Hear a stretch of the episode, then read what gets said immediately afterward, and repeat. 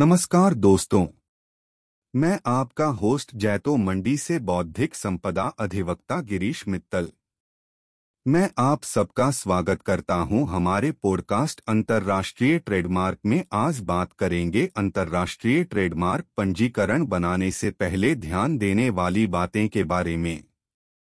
भारत में अंतर्राष्ट्रीय ट्रेडमार्क पंजीकरण ने विपणन और उद्योग क्षेत्र में अहम भूमिका अदा करना शुरू किया है।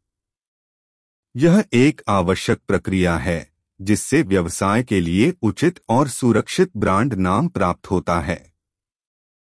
इस पंजीकरण से हमेशा व्यक्ति या कंपनी के नाम के तहत एक बदलने से नियंत्रण में रही मौजूदा ब्रांड नाम पर कानूनी संरक्षण प्राप्त होता है। अंतर्राष्ट्रीय ट्रेडमार्क पंजीकरण से भारत में वस्तु और सेवाओं के लिए ट्रेडमार्क संरक्षण का निर्धारित स्तर निर्धारित करने में सहायता मिलती है। इस पंजीकरण से व्यक्ति या कंपनी को ट्रेडमार्क संबंधित कानूनी संघर्षों से बचने में मदद मिलती है। अंतर्राष्ट्रीय ट्रेडमार्क पंजीकरण की यह सरल प्रक्रिया विदेशों में व्यापार के लिए दरवाज़ा खोल सकता है। आप अपने ब्रांड को भारत में पंजीकृत करके दुनिया भर में अपना वस्तु और सेवाएँ बेच सकते हैं, जिससे वित्तीय खिलाफी से बचा जा सकता है।